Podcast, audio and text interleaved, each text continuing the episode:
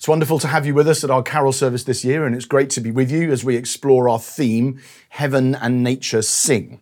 I hope you've been enjoying the service so far. And you may have noticed, if you've been paying attention, that the, there's a call and response theme in a way to the, the, the theme we've chosen heaven and nature sing. The idea that heaven sings something and then the earth is invited to respond. And that's kind of what the Christmas story is all about viewed from one perspective. It's the song of heaven, and earth is invited to join in, to play its part, to raise its voice and participate in a song that's already happening in a kind of call and response sort of way.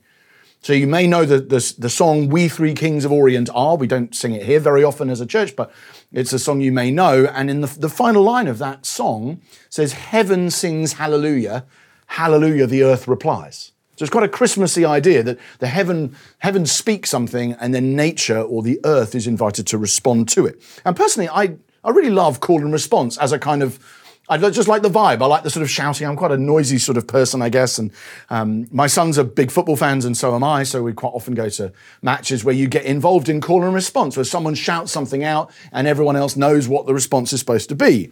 And so in our local games, we might be they just walk along the street. My son's going, "Oh, Eastbourne Town," and then there's, "Oh, Eastbourne Town is wonderful," is all those sorts of things. Or sometimes they do it in ordinary life as well. They're 15 and 7 and they might just be walking through a shopping center and then somebody unknown to them goes oggy oggy oggy and then they shout oi oi oi. It's just they love that kind of thing and there's some slightly less appropriate call and responses that they do in football matches too which we've had to train them not to do and explain why.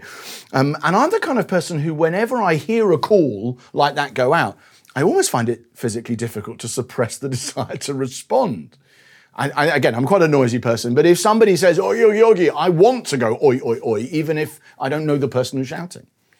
And if someone walks in and goes, nice to see you, to see you, I actually find it quite physically difficult to suppress the desire to go nice at the end. It's just that I'm just the way I'm, I'm wired. Um, oh no, he didn't. You kind of want to go, oh yes, he did, and it's just a, an interesting dynamic to us. We like completing the piece of the puzzle that's missing in that sense. And Christmas is a time of call and response. And by that, I don't just mean that it's something that we, do, we, we have pantomimes, although that's obviously something people do this time of year. A lot of people go to the panto, and children love that call and response dynamic. And maybe they sit with Father Christmas and he asks them a question, and they know what the right answer is, and back they go. But I mean more than that. I mean that the Christmas story itself is a story of call and response. It's one in which heaven sings out a call and then waits to see if the earth will reply. And that's the theme we've taken for this service. The angels sing out praise and they say, Glory to God in the highest, and on earth peace among men on whom his favor rests. And then they wait and see if the shepherds will respond.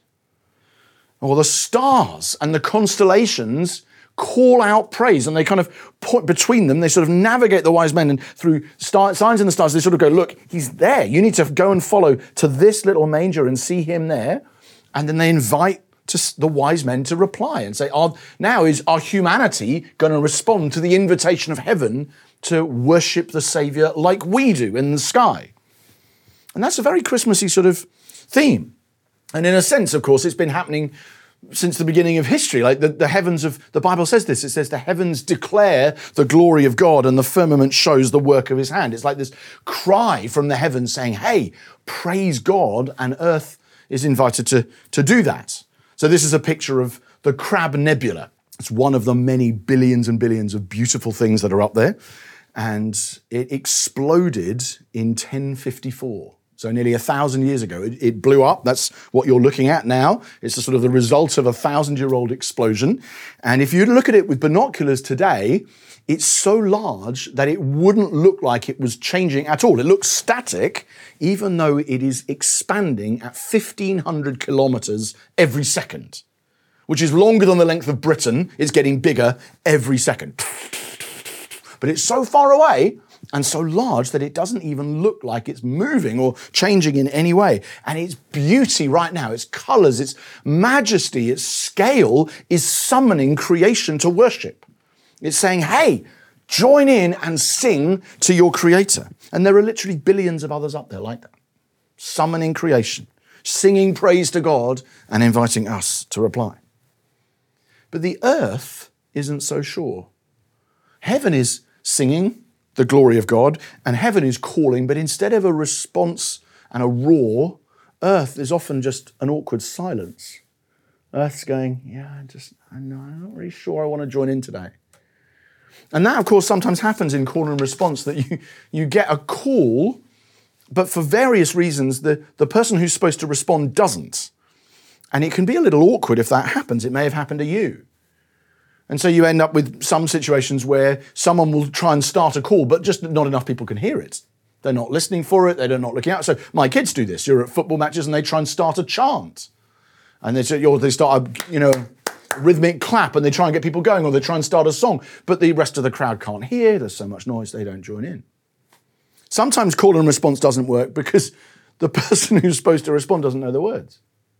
You might have had that at a gig where the, the performer is up there and then they sort of put their microphone out like that, and you're like, I don't know the lines of this one, so I can't respond. Or you, I've had this at karaoke where you're sitting in a pub, you're not part of the karaoke, but the person singing then puts a microphone in your face. You're like, I, I don't know the ne- I don't know this song. I didn't choose it, and so I don't know what to say.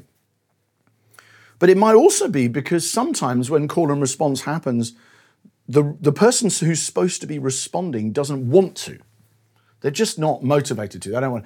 And we've actually had this in one, one of our Christmas services um, a few years back, where uh, a young boy who's now 10 or 11, but at the time was four, was invited up onto the stage as part of one of our carol services and sort of interviewed about Christmas presents.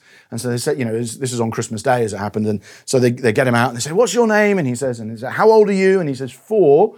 And they say, And what did you get for Christmas? And he goes, A Paw Patrol album and then the person asking the question goes, and oh, oh, wonderful, can we have a look at it? And he just goes, no. And then obviously the place will last because the call and response has just broken down. He, he doesn't want to play anymore. He doesn't want to do it. And so then you end up with this amusing dynamic you're having to try and manage. And sometimes you might have that where someone's trying to get you to play in the back and forth and you just go, I don't feel like it.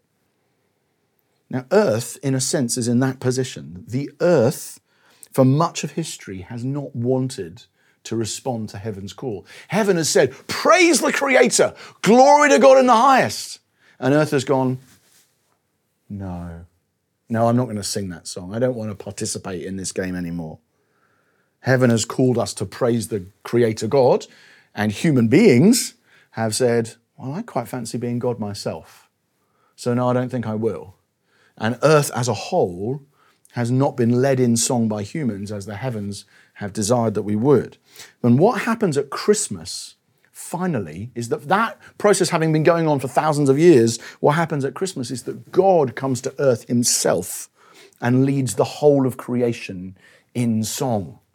That what happens at Christmas is the God of the ages steps into the manger and says, Now I'm going to come to my creation and I'm going to summon the created order to join in the song of heaven. Thousands of heavenly voices in harmony sing an announcement out into the black. Joy to the world and peace upon earth. And finally, wonderfully, earth sings back. Heaven has come to the rescue, it cries. The God of the ages has come to the creche. Shepherds and wise men with spices and gold gather to worship the word become flesh. And that's the plot, if you like, of the classic nativity scene. So if you have a nativity, either on a sort of you know models or whatever, as you sometimes get in old churches, or perhaps at home, or maybe when you go and see a nativity play, you've obviously got baby Jesus in the manger, and you've got mum and dad there, which would be classic for any scene like that. But of course, there's not just them. There's all of creation gathered to worship around them. And that's what makes the nativity scene so distinctive and so powerful. It is a moment in which heaven and earth gather together to worship the Creator. So, stars and angels and Jewish shepherds and foreign astrologers from far flung lands and sheep and cows, they're all there. Sometimes people elaborate, don't they? And they say, oh, well, here's, a, here's an octopus and here's a frog. But in some ways, although that's obviously kind of meant for comic value, in some ways it's true. In that, the whole point of this moment in time is that creation as a whole is invited to worship God become flesh in the person of Jesus Christ. And that's the plot of many Christmas carols as well. That's why people sing. A lot of people in this country sing more at Christmas than at any other time of year. They might not sing very much at all in their normal day. They might sing along to the radio.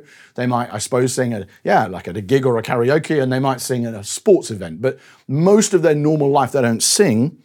And it's this time of year, it suddenly becomes a normal ish thing to do to sing, and not just to sing, but to sing carols. But lots and lots of Christmas carols have effectively this plot. Hark the herald angels sing. Joyful, all ye nations, rise, join the triumph of the skies. Do you see? It's the same, it's the call and response. The angels are singing now, earth, come on, all you nations, join in. Sing, choirs of angels, sing in exaltation, sing, all ye citizens of heaven. Joy to the world, the Saviour reigns. Let men their tongues employ, while fields and floods, rocks, hills, and plains repeat the sounding joy. Every Christmas, it happens again. From shops and pubs to cathedral spires, earthly voices join in the song that has always been sung by the angel choirs. So I want to finish with an invitation, and it's an invitation to sing. It's the invitation that, in many ways, should be easy to make at a carol service, but in, it has theological weight, it has meaning. The heavens are calling. How will you respond? And I don't just mean, will you or will you not join in this next song? I mean, will you in your life, in your choices, will you participate in the heavenly harmony? Will you offer worship to God the Creator who has come in person to rescue you and his whole world? God has come to save everything he's made from the effects of sin and death through his life, his death, and his resurrection. And the stars and the angels are inviting you to join in the song. How will you respond? Let heaven and nature sing.